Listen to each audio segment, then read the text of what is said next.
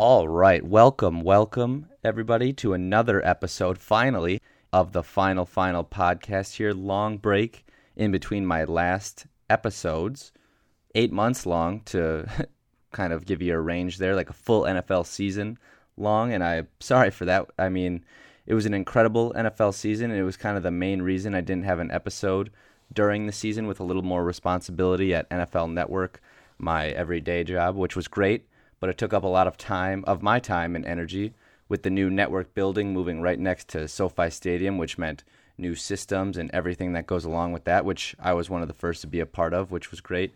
The Super Bowl was in LA this year, which was both insanely chaotic and amazing at the same time.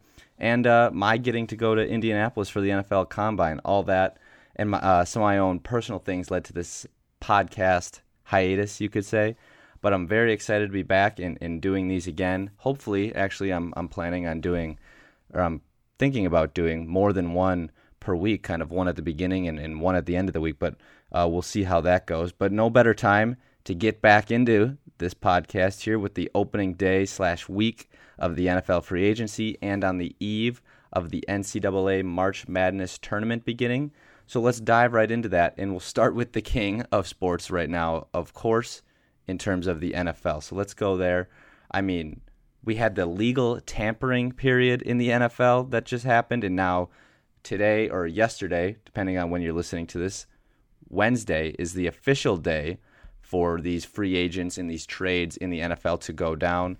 Um, I mean, the offseason drama of of the NFL draws as much attention as the regular season. It's just nonstop with the NFL. And and to start off with the NFL, we'll start with the big news, and that's quarterbacks. Kind of a, in my opinion, a true quarterback carousel this offseason. And it isn't over yet. We still have some dominoes that haven't fallen that we're expecting to fall as well. And we'll get to all that right now. I mean, but usually you you hear all during the season and when it comes towards the end in the playoffs one of the things they look forward to in the offseason is, oh, is this quarterback going to move here?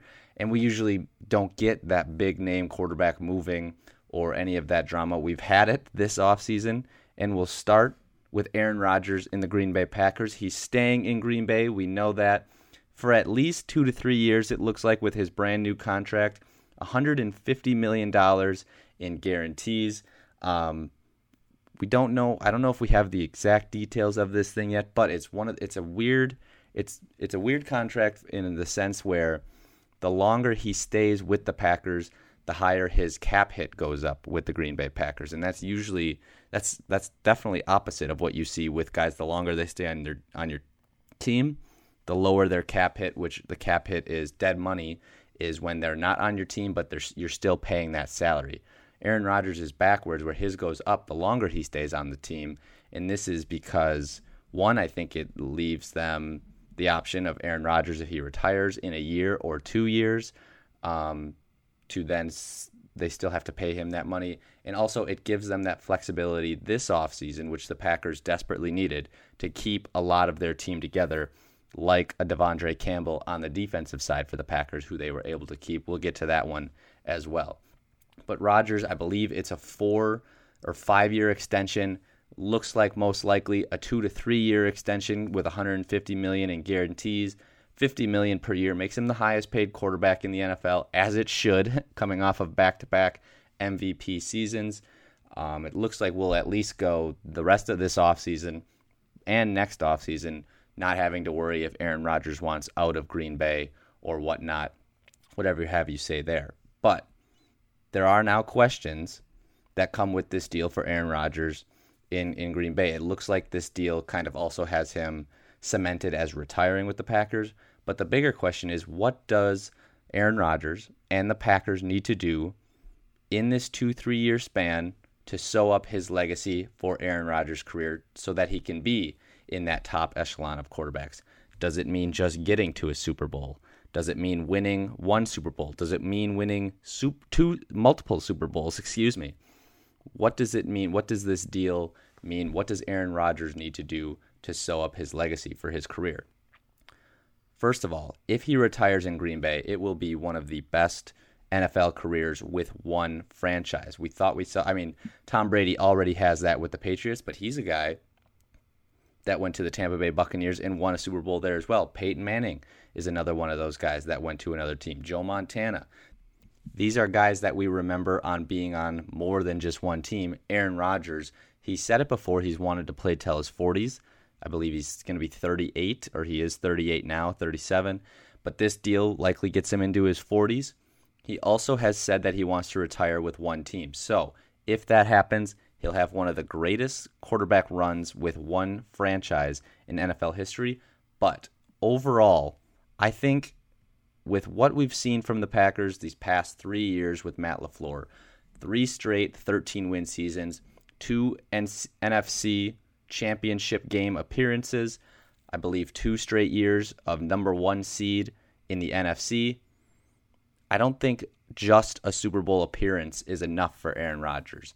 The knock on him is is that he hasn't even been back to the Super Bowl one more time. Tom Brady, I believe, has been there ten times. He's won seven, I believe now. So Aaron Rodgers, I think though, at this point in his career, if he if he had maybe six more years, just getting to the Super Bowl might be enough for some people. But I think he's got to win that second one with Green Bay. That's kind of what this contract with the Packers is saying is is allowing. It's allowing them to keep guys like De'Vondre Campbell. It's hoping to get guys like Davante Adams, Jaire Alexander extensions with Green Bay and leave them still room to make improvements on this team that lost in the NFC divisional round to the San Francisco 49ers. What this deal also tells me is people say that it wasn't about money. It's a little bit about money. I mean, he he wants to be the highest paid quarterback in the NFL as he should he just came off back to back MVPs. We just talked about this. But I don't think it's ex- entirely all about money. I don't think he signs this deal if he doesn't talk about. I mean, we talked about this last year when he had that, what was it, 45 minute to an hour press, hour long press conference talking about his true feelings towards the Packers front office in Brian Gutekunst, Mark Murphy, Russ Ball, guys like that. If Brian Gutekunst and the front office of the Packers didn't make the improvements that we saw this past year, I don't think Aaron Rodgers would be signing this deal right now. I mean, what it sounded like was it was between coming back to Green Bay this offseason for Aaron Rodgers or retiring. Obviously, when you're going to get paid 50 million per year for 3 years and 150 million in guarantees, obviously the money has something to do with it. He's not going to retire. Maybe he didn't ever want to retire, but that's what we were getting out of uh, Aaron Rodgers' sources in this case. But you can say it's not about the money. When he's the highest paid quarterback, it's a little bit about the money, but I don't think it gets to be about the money unless the Packers front office makes some of those amends that they did this offseason, like signing Randall Cobb, getting some of these big time guys midseason, Whitney Mercilus, for example. I mean, they went after uh, was it Jaylon Smith, the former uh, linebacker for the Cowboys? I mean, that one didn't work out. They also were going after guys like Odell Beckham Jr., stuff like that. Something Aaron Rodgers wants to be a part of, something he wants to see Green Bay do, change a little bit what they've done in the past. And certainly this contract with Aaron Rodgers, where the cap hit goes up as the longer he stays on the team, is something that they have never done before. So, but I mean, it, all this is great. Aaron Rodgers back in Green Bay. Now the question is, what is your definition of a successful end to Aaron Rodgers' career in Green Bay? He's the back-to-back MVP.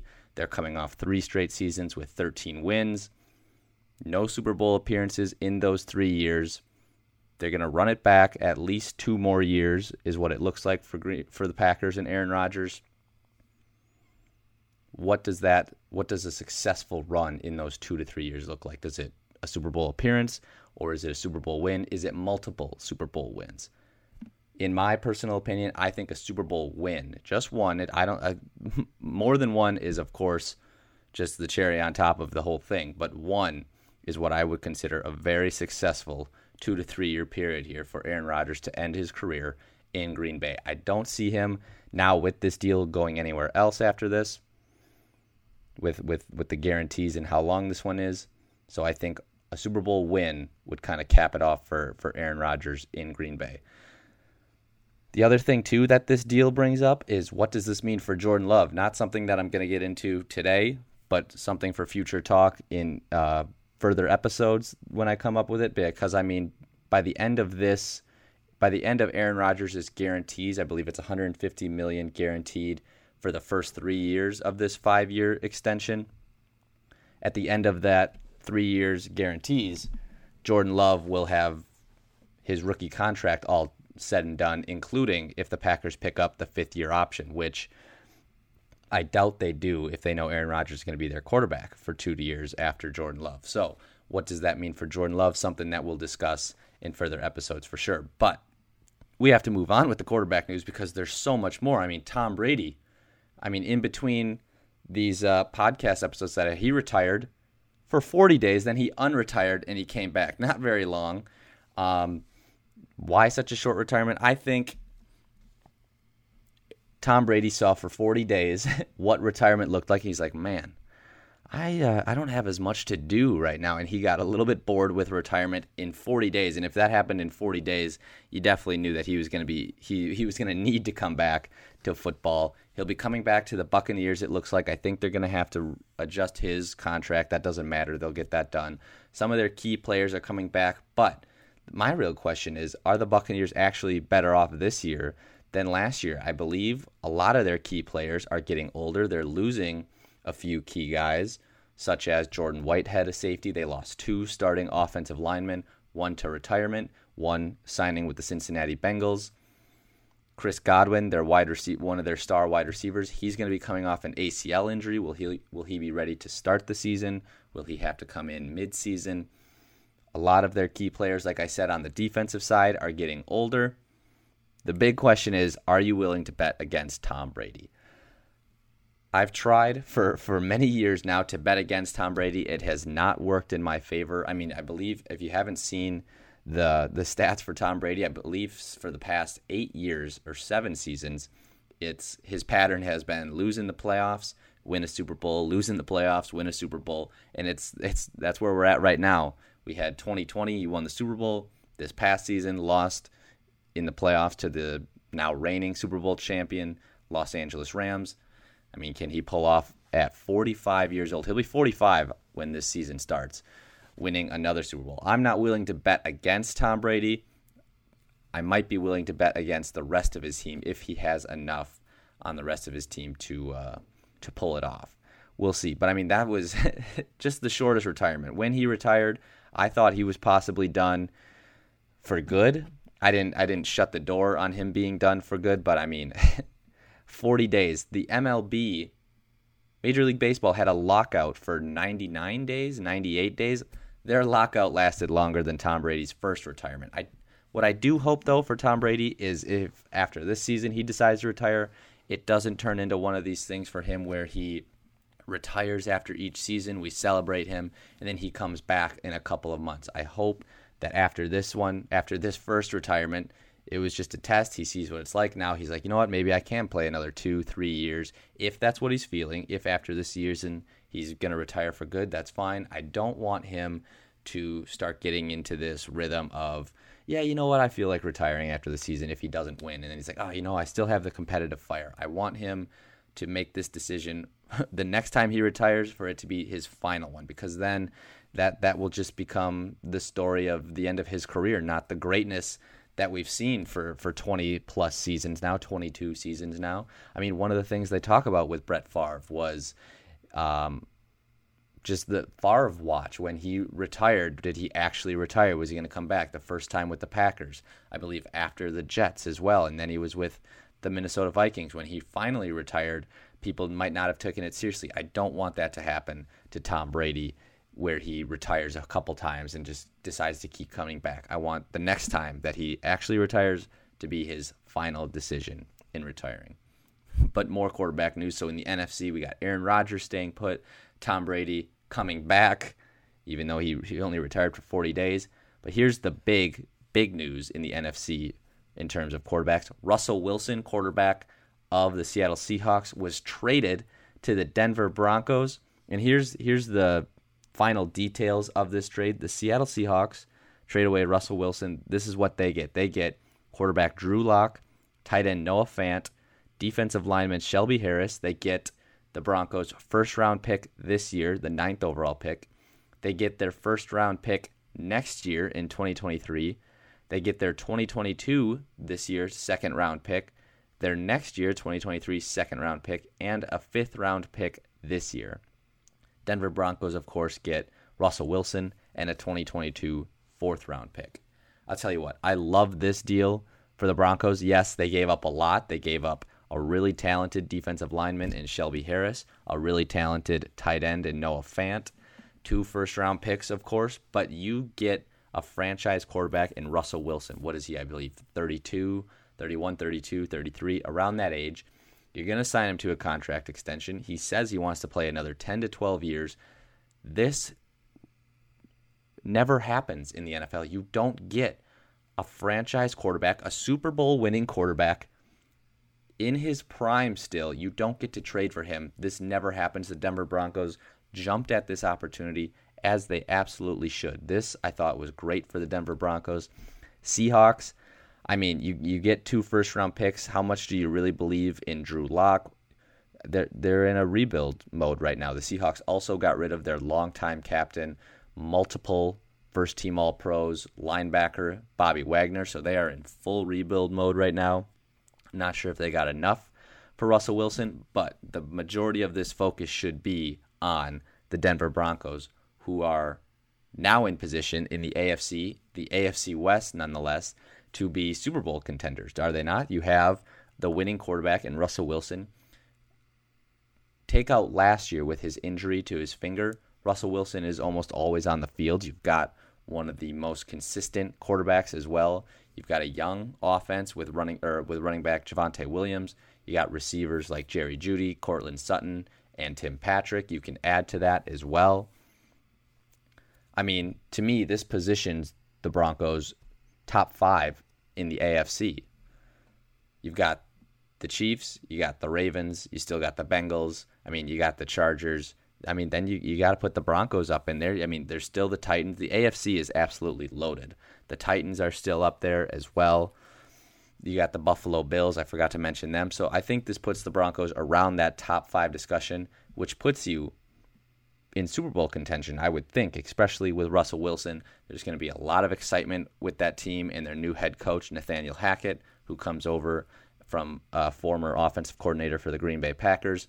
But I mean, let's just take a look first at their AFC West divisional opponents. I mean, there have been a ton of moves in the AFC West. First of all, let's start with the Broncos.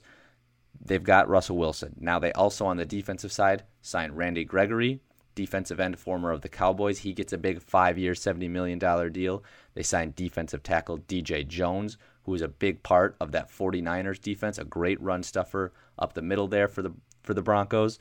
I mean, now you've got Bradley Chubb, Randy Gregory, DJ Jones as your defensive line right there. You've got the secondary of Bryce Callahan, Justin Simmons, and Patrick Surtain, last year's first round pick, who's starting to look like a star. This defense is loaded. And then you've got Russell Wilson on the other side. Let's not forget about these other teams. The Chargers, they traded for defensive end Khalil Mack from the Bears. They sent a second round pick over for him. They signed cornerback J.C. Jackson formerly of the New England Patriots, to a huge five year, like $82.5 million deal. And they re signed their big wide receiver, Mike Williams, re signed him for about 20 million per year. That's the Chargers. So now they've got Khalil Mack, Joey Bosa, and then they've got guys like Derwin James and J.C. Jackson on their defensive side. They'll be coming after the passer now as well. Then you've got the Chiefs. They lose Tyrann Mathieu, but they sign a younger safety who's up and coming in Justin Reid from the Houston Texans. They've got guys like Frank Clark and Chris Jones along their defensive front. And then you've got the Raiders, who just today, Wednesday, is when I'm recording recording this. They just signed Chandler Jones, formerly of the Arizona Cardinals. He's good for at least 12 sacks a year. The Raiders signed him to pair with Maxx Crosby, who they signed to an extension, who had a good 15 sacks this past season. So, I mean, you just look at these quarterbacks and these pass rushing duos in the AFC West. We'll start with the Broncos, who've got Russell Wilson at quarterback, their pass rushing duo of Bradley Chubb and Randy Gregory. Amazing. The Chiefs, Patrick Mahomes, then with Chris Jones and Frank Clark, who I just mentioned. Of course, they've got the explosive offense of Tyreek Hill, Travis Kelce, Clyde Edwards Helaire, etc. on that team. Then you've got the Chargers, Justin Herbert, up and coming quarterback. We saw what he did last year. Now with the pass rushing pass rushing duo on his team of Khalil Mack and Joey Bosa. Don't forget about Keenan Allen, Austin Ekeler, Mike Williams, who they re-signed on the offensive side. Then you've got the Raiders. The Raiders have Derek Carr. Took the Raiders to the playoffs last year. He's got a new offensive coach. I mean, and with all the Raiders dealt with last year, which we're not, which we are not going to get into, of course, but everything they dealt with, still able to get to the playoffs with interim head coach Rich, Rich Bisaccia, now been replaced with new head coach Josh McDaniels, former OC of the Patriots. I mean, they've got Derek Carr, and then on the defensive side, they've got Chandler Jones and Maxx Crosby. Then, of course, you've got Darren Waller, Josh Jacobs, Hunter Renfrow, guys like that on the offensive side. So this is just an absolute arms race in the AFC West. It's unbelievable. I don't think we've ever seen a division this good in foot in the history of football. I mean, you've got four high level quarterbacks. I think they're all four are in the top 12 of, of the quarterbacks in the NFL right now. It's just, I mean, who I in my opinion, I was about to ask who comes out of the AFC West. You could pick I think between the 3 of the Broncos, Chiefs, and Chargers, one of those 3 will be the winner of that division, but I think those 3 will be in the playoffs and the Raiders will still be on the edge. Of that. You could have four teams possibly make the playoffs from one division. It would that's how great this division is in my opinion. It's absolutely insane. So I think the Broncos position themselves nicely. I don't think it puts them as the favorites in the AFC West. That's still, in my opinion, the Chiefs. I'm not going to bet against Andy Reid and Patrick Mahomes, who have been to the AFC Championship every year that Patrick Mahomes has been the starter, almost to the Super Bowl every year he's been the starter, if it weren't for a late interception in the AFC Championship game to the Bengals this year, in overtime nonetheless. But still, I mean, it puts them right on par with the Chargers. I think both all four of these teams are doing whatever they can to sign everybody on their team because it's like I said, an arms race out in the AFC West. But I think it puts the Broncos in position to challenge the Chiefs in the division. And then, of course, once you get to the playoffs, anything can happen. And I think they're in a nice position with a Super Bowl winning quarterback as consistent as it gets, bar last year. You can't, I mean, with the finger injury, of course. And the Seahawks are just always just making head scratching moves with some of their draft picks, like trading two first round picks for Jamal Adams, the safety. But the Broncos now, with a new head coach in Nathaniel Hackett, new quarterback in Russell Wilson, absolutely love the Broncos this year. The AFC West matchups in 2022, this 2022 upcoming season, are going to be must see TV. Absolutely. I mean, and then on the other side for the Seahawks, I don't know. I mean, we, we know that Russell Wilson wanted out. He made that public what was it over a year ago. Now he even they even sent out a list of a couple teams that he would be fine going to. It's one of those things where you know franchise quarterbacks don't become available like this ever, right? But I mean, is this is this the best they were going to get for Russell Wilson, who doesn't he didn't want to resign there, wasn't very happy. Obviously, when the once the season started, he said he wants to play in Seattle. He's just doing that to make to, to save face, I would say. I don't know if this is the best they can do, then this is the best you can do, and you have to move on at some point. I think this also looks like the end probably for Pete Carroll as well, who I think is the oldest coach in the NFL. He's not going to want to go through a rebuild, I believe. So we'll see what this means for the Seahawks. I'm not necessarily sure, but for the Broncos, this just makes absolutely perfect sense. You go get this quarterback, and then you figure it out from there. Another big quarterback trade that we'll move on to right now the Colts, they trade quarterback Carson Wentz to the Washington Commanders. Here's the exact uh, parameters of this deal. So, Indianapolis Colts get the 2022 second round pick from the Washington Commanders, the 42nd overall pick. Washington gets QB Carson Wentz and the Colts 2022 second round pick. So they swap second round picks this year. So the Colts get the 42nd, Washington gets the 47th second round pick. That's just for 2022. The Colts also get a third round pick this year and a third round pick next year from Washington that can become a second round pick if Carson Wentz plays 70% of the plays in 2022. Kind of what the Colts did with the Eagles last year in terms of if Carson Wentz plays over 70 or 80% of the plays for the Colts, the Eagles would get a first round pick, which is ended up what happening. So, Carson Wentz, new starting quarterback for the Washington Commanders. Colts TBD at this point. To me, the the big thing that comes from this is what does this say about Carson Wentz when one of his biggest supporters, Frank Reich, who was his quarterbacks coach in Philadelphia, then was his head coach when he got traded, of course, to the Colts last year. What does this mean if one of his biggest supporters can't convince the Colts to keep him around? I mean, it's just starting to, and I don't think Carson Wentz necessarily had a bad season last year for the Colts. I mean, they were in position with two games left to lock up a playoff spot, but he couldn't close it out for them. Maybe his two worst games of the season were week 16 against the Raiders and then week 7 or week 17 against the Raiders and then week 18 against the Jaguars in Jacksonville. He couldn't close it out. I believe he threw two picks in that game. That's just not. It's just it leaves a sour taste in the Colts front office, and it's just I think what ultimately led to them moving on from Carson Wentz, especially with what his contract is right now after he signed that big deal in Philadelphia. It followed him to Indianapolis, and now I believe it will follow him to the Washington Commanders as well. I mean, I believe he only threw what was it, 27 touchdowns and maybe seven or eight interceptions. I'll see. That's a great season for a quarterback. And then, of course, it just fell apart at the end of the season. It's it's kind of an indictment on what Carson Wentz and apparently there was uh, some other off the field issues with Carson Wentz as well when it came to the Colts. So they they moved on from him like that. What does this mean now for Washington? Does this is this a big enough upgrade for them in the weak NFC East?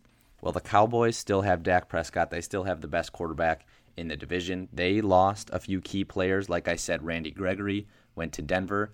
They traded away Amari Cooper, their number one slash number two wide receiver, traded him to the Browns. We'll get to that in a second.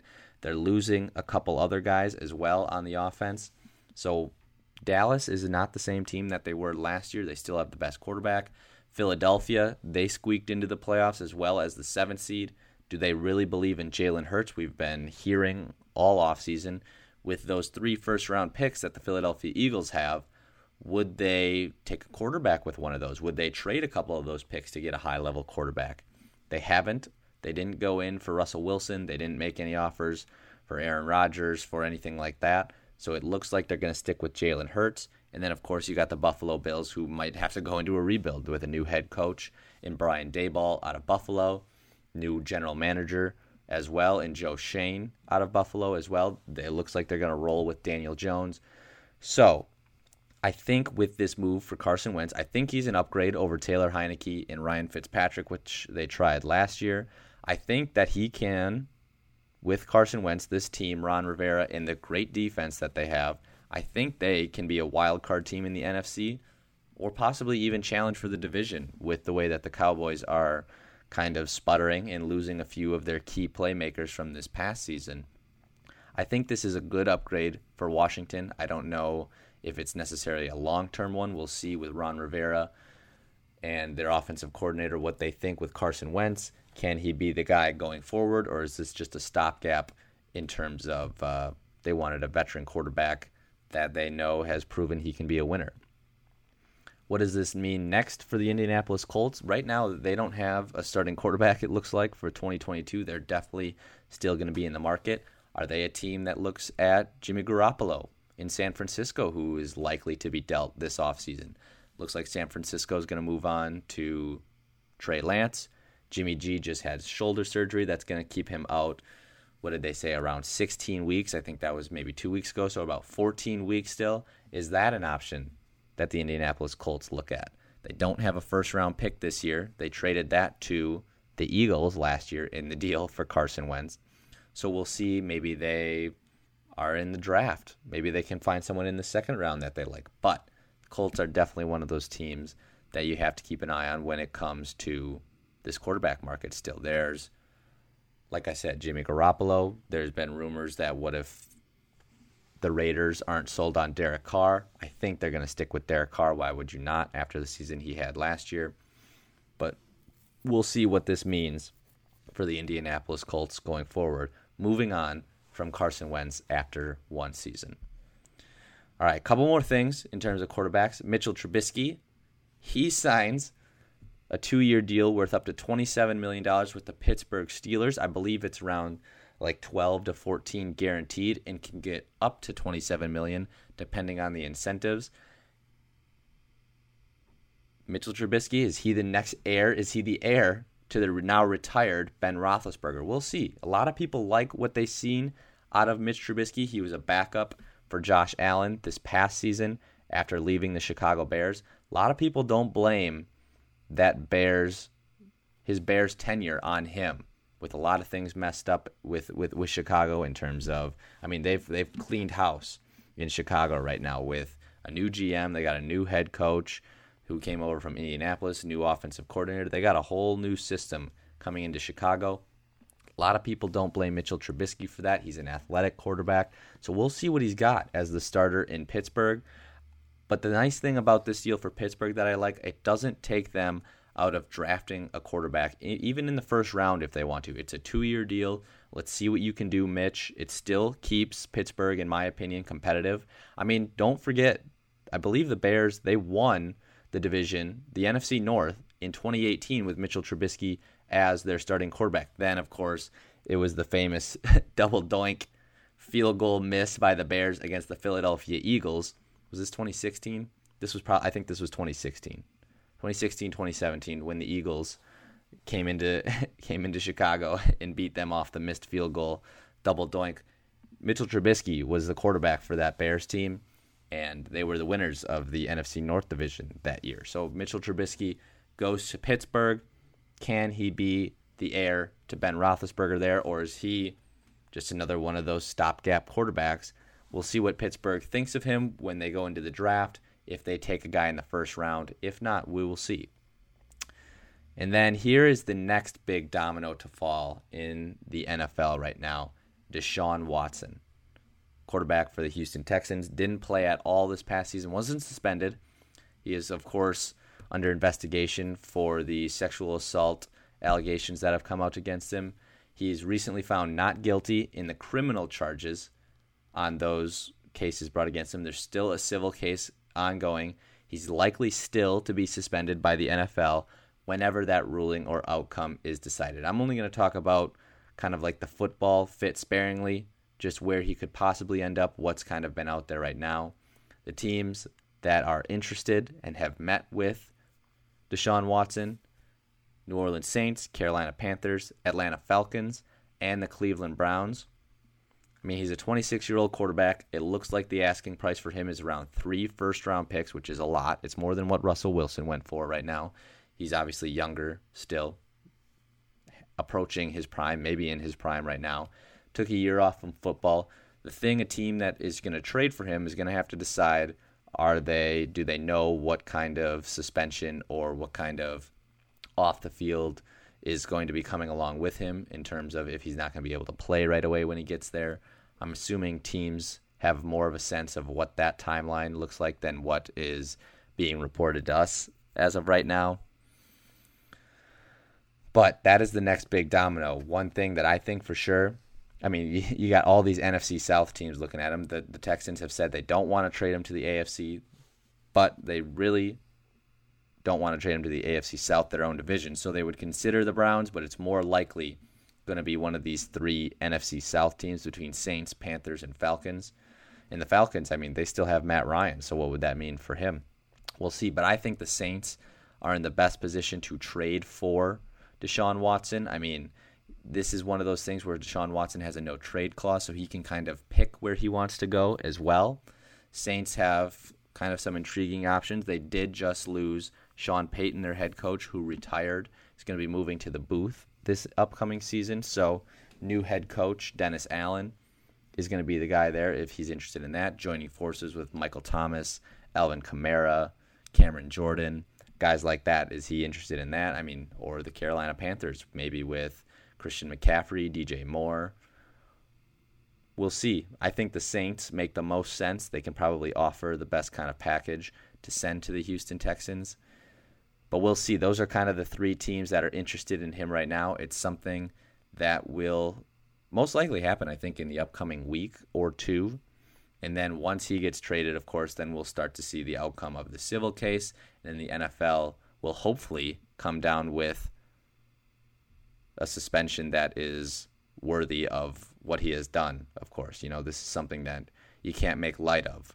Even though that there was no criminal charge, this is still something that is uh, very disappointing to see for sure coming from a quarterback in the NFL. So we'll see where Deshaun Watson ends up. Another one that just happened last night, uh, Tuesday night, while I was uh, preparing for this thing, is Baker Mayfield. I mentioned the Browns as a team that talked with Deshaun Watson. So Baker Mayfield, knowing this is happening, this is being reported, he sees this.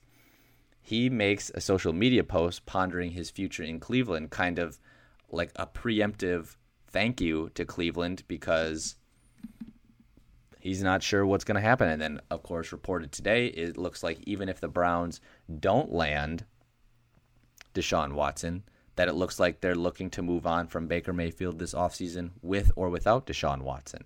So, I mean, what does that mean for Baker? I mean, where could he go at this point? If this is right now in terms of the quarterbacks. It looks like it's Deshaun Watson, then Baker Mayfield. Those are going to be like the next two dominoes to fall. Whether Deshaun Watson goes to one of those NFC South teams, or if he does end up going to Cleveland, what do the Browns do with Baker Mayfield?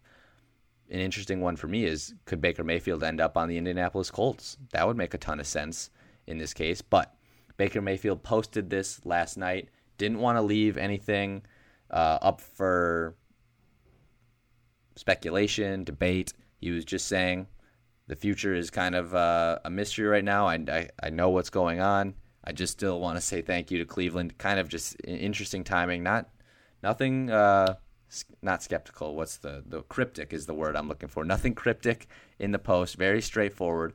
But it, it, it was a little awkward, in my opinion, reading it because what if the Browns don't land Deshaun Watson? This looks like they'll be moving on from Baker Mayfield no matter what happens with Deshaun Watson. So we'll see. I mean, Baker Mayfield likely it looks like out in Cleveland, and we'll see what they do with or without him, or with or without Deshaun Watson, is what I mean to say. I mean, to me, this seems unless they get Deshaun Watson, this seems just like a bad move for the Cleveland Browns. I mean, he's a guy that led you to the playoffs. He's he's a winning quarterback. He gave it his all this past season with shoulder injuries and whatnot. Had shoulder surgery this offseason. This just seems like a bad move for Cleveland unless they get Deshaun Watson. I just don't see them. They just you just know how bad they are with quarterbacks and and everything like that. They have a good team. They have a really good roster. They just traded for Amari Cooper from the Cowboys. We'll see how it works out for them, but it looks like Baker Mayfield out in Cleveland.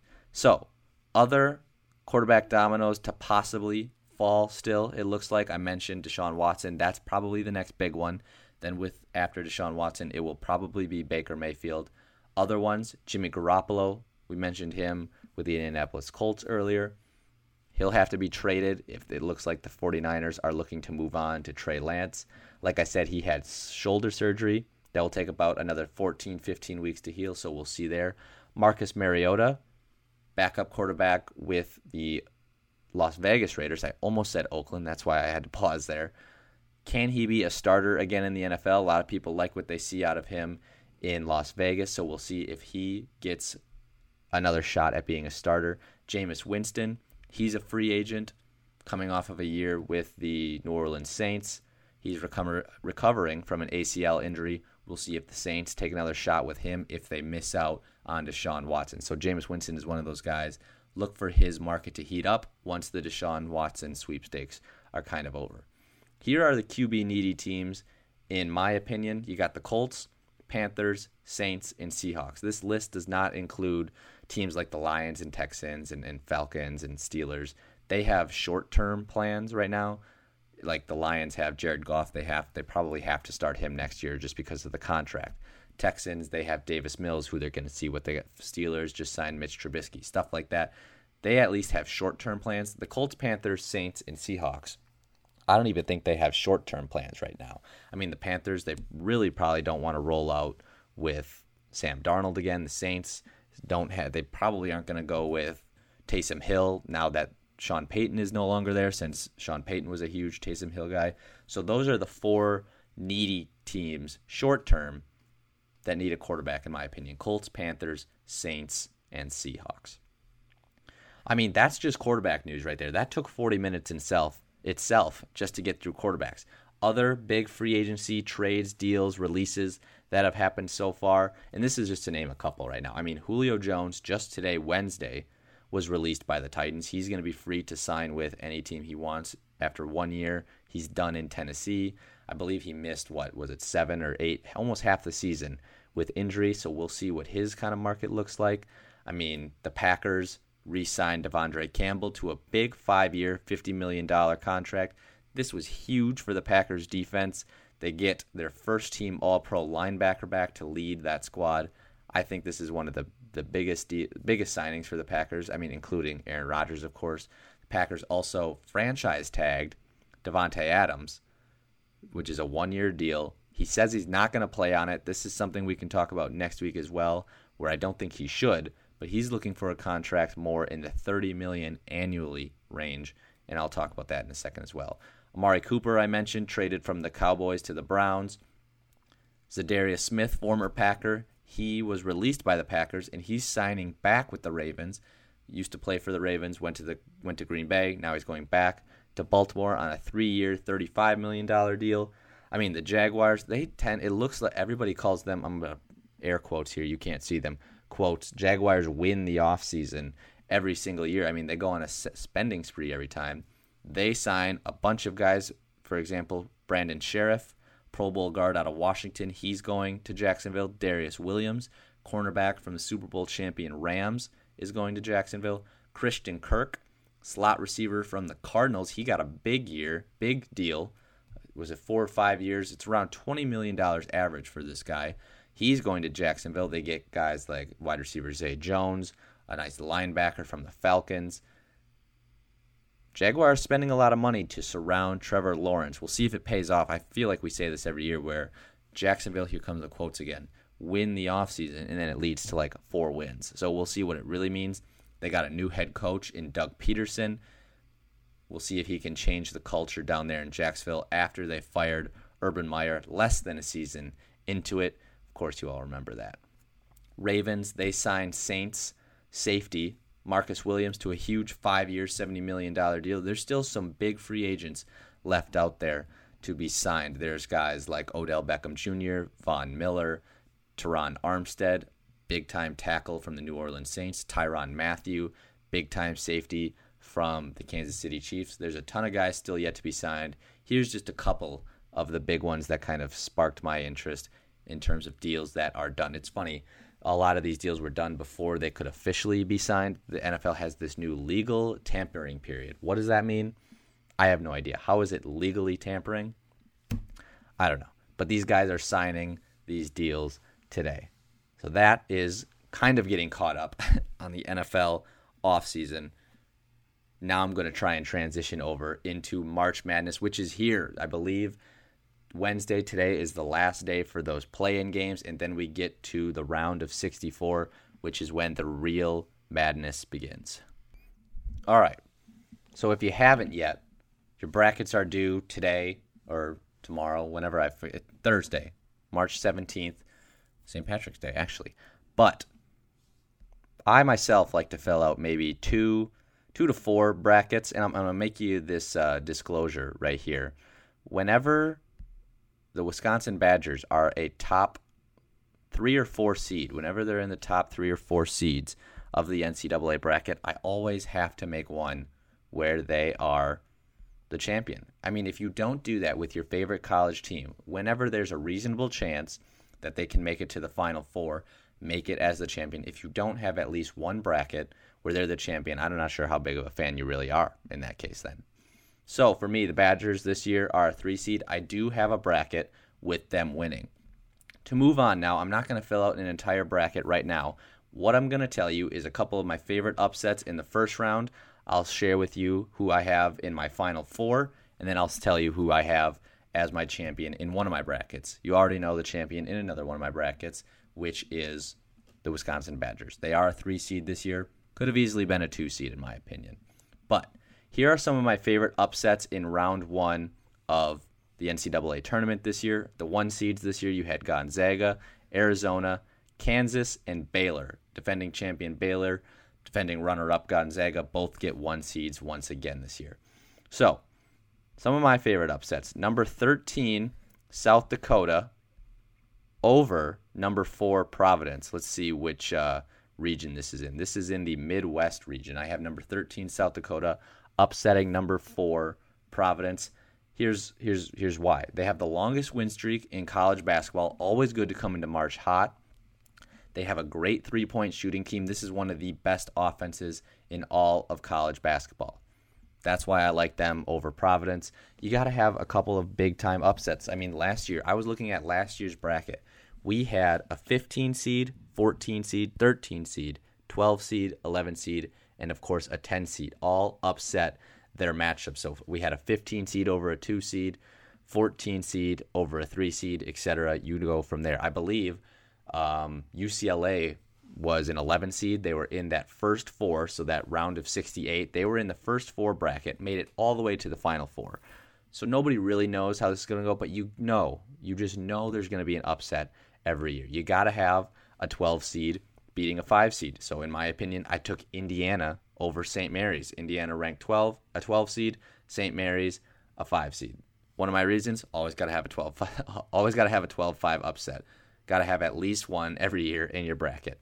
Also, Indiana, they have a stellar defense. They were one of these play-in teams. They've already won one of their first games and they compete they have just one of the best defenses in the country and they competed very well very tough in the Big Ten Conference, which is one of the best conferences in college basketball this year. So I have Indiana over St. Mary's as another one of my favorite upsets. I think I actually have. I'll give you just a little bit more on Indiana. I have Indiana making it all the way to my to the to the Elite Eight. In my opinion, I think they've been playing incredibly well. They did really well in the Big Ten tournament. I think making it all the way to the semifinals before losing to did they lose to the champion? No, I think they lost to Purdue, who made it to the championship game in the Big Ten tournament. But Indiana, a really good team, really great defense. I have them as an upset over St. Mary's. I actually have them all the way until the Elite Eight. Another upset I like is Vermont, number 13, over Arkansas, number 4. This is up in the West region. Vermont, I mean Arkansas, they lack size. Vermont is one of those is a really good it's just going to be a tough game for whoever draws Vermont.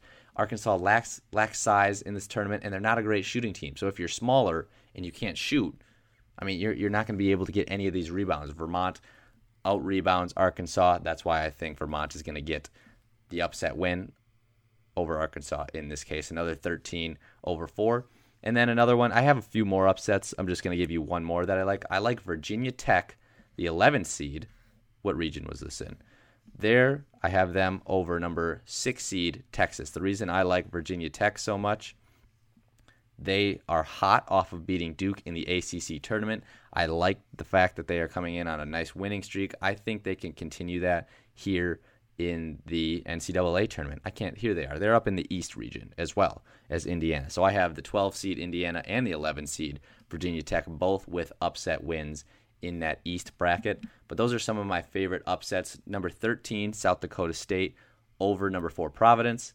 Number 13, Vermont over number 4, Arkansas. Number 12, Indiana over number 5, St. Mary's. I actually have them all the way into the Elite 8, kind of like Indiana this year. And then number 11, Virginia Tech over number 6, Texas. Virginia Tech is really hot coming off that ACC tournament championship. So those are some of my favorite upsets going into the bracket this year.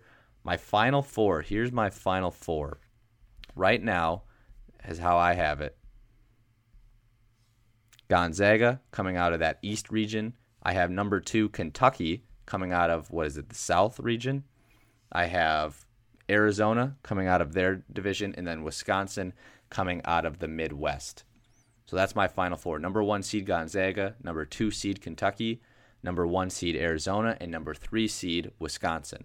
So you already know I have Wisconsin as my champion in one bracket.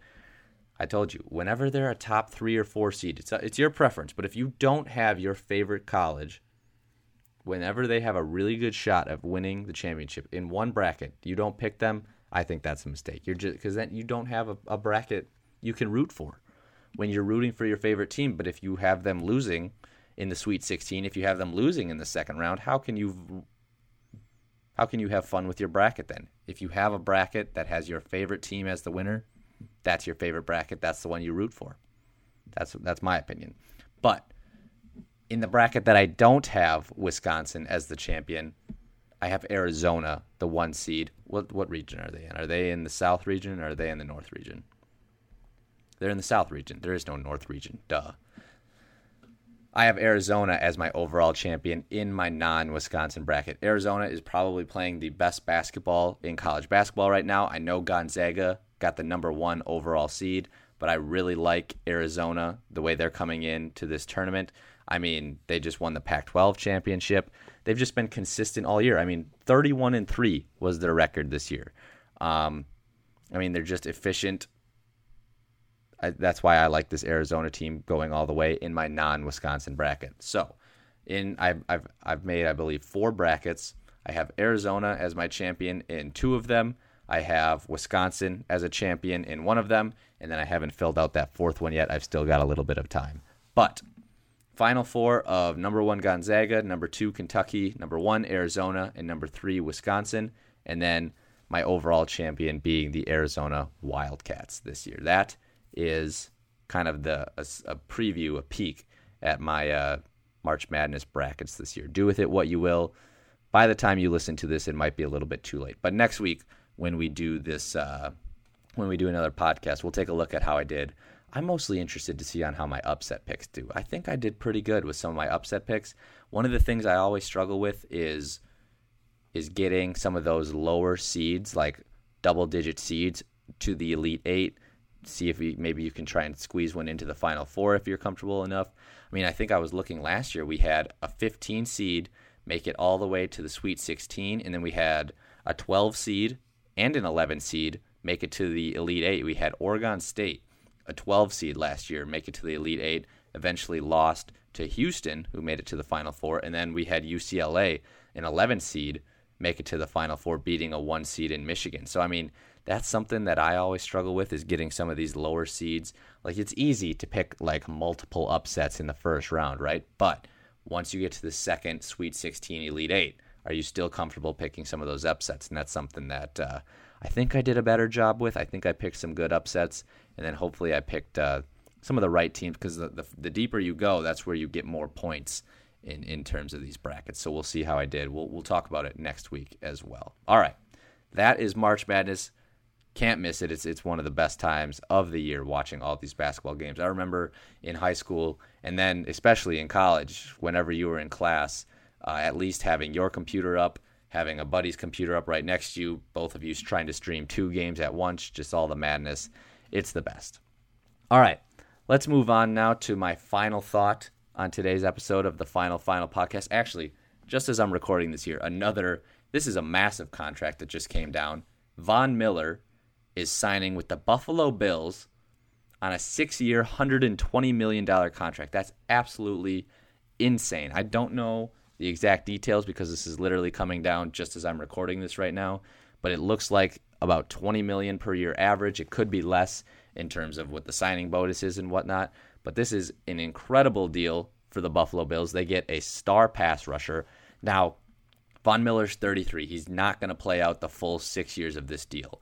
A lot of this money has got to be guaranteed up front, I'm assuming, and this is probably more like a three year deal, three or four year deal when he's 36, 35, 36.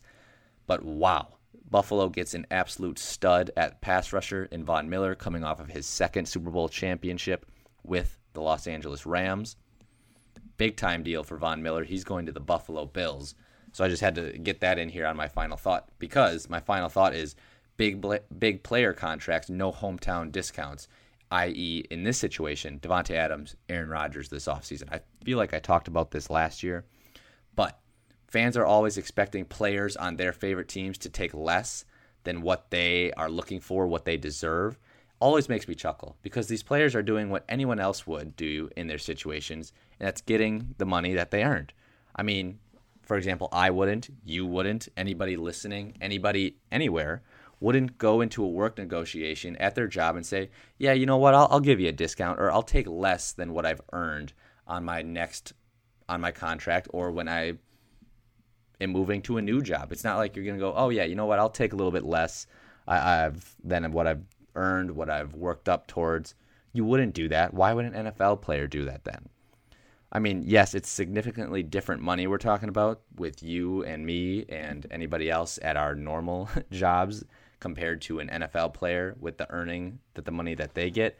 But these players are earning that money with the performance on the field, their team success, which then leads to these record breaking, unimaginable TV deals that the NFL gets.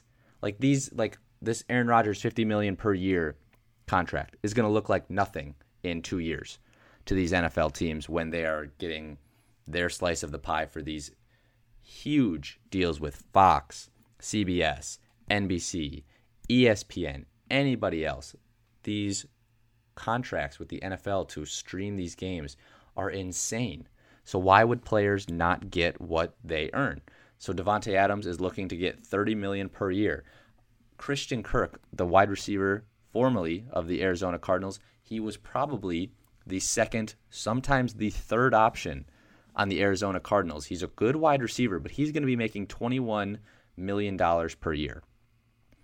Davante Adams is looking for $30 million per year. You're talking about a two time first team All Pro.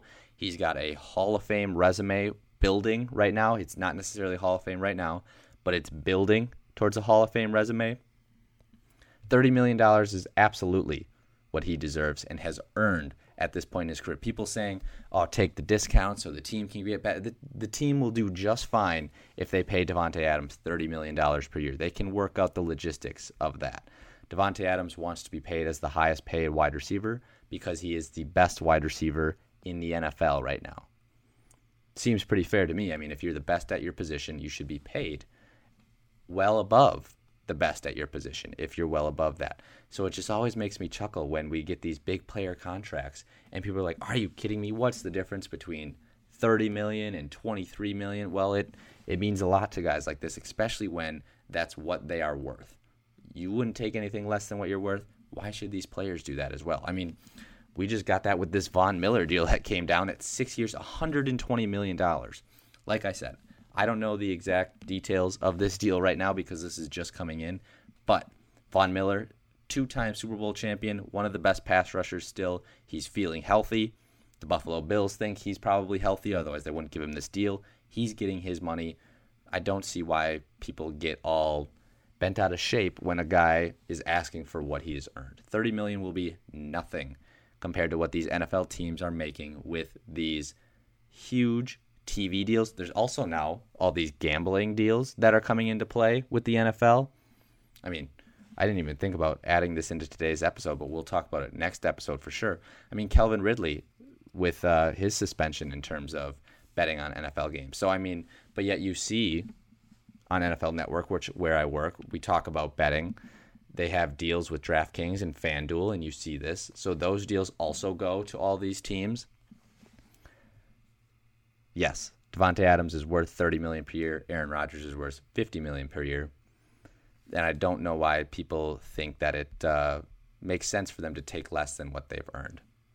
So that's my thought on that when it comes to these big player contracts and people thinking of hometown discounts or you don't need to pay them this much. This it's all worth it. It won't be much when it's all said and done.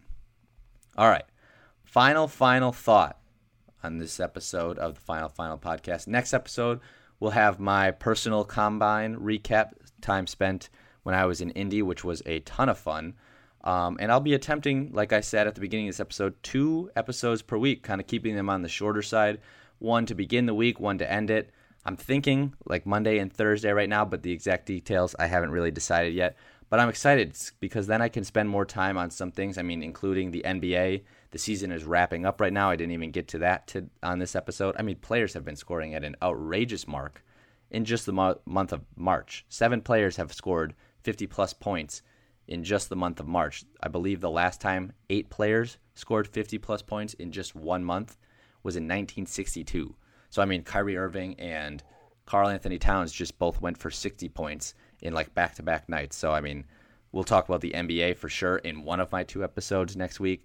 More NFL free agency, college basketball, as well as March Madness rolls along. The MLB lockout ending this season. I didn't even get to that in this episode as well. That's pretty crazy. I mentioned Calvin Ridley's suspension, I want to talk about as well. And we'll see what other dominoes fall in, in the NFL and, and every, anything else that I would like to talk about as well. I can make them shorter episodes while still diving a little bit deeper. Like I did today, I thought I dove uh, pretty deep when it comes to all those quarterback deals that have been done so far. I mean, that took the first 40 minutes. But that's my initial plan, and I hope you continue to listen. Thank you for listening to this episode of the Final Final podcast. I know it's been a while since I've made one, so thank you for coming back. I hopefully will be making more and releasing more of them soon. Thanks for tuning in. Stay safe out there, and this is the Final Final.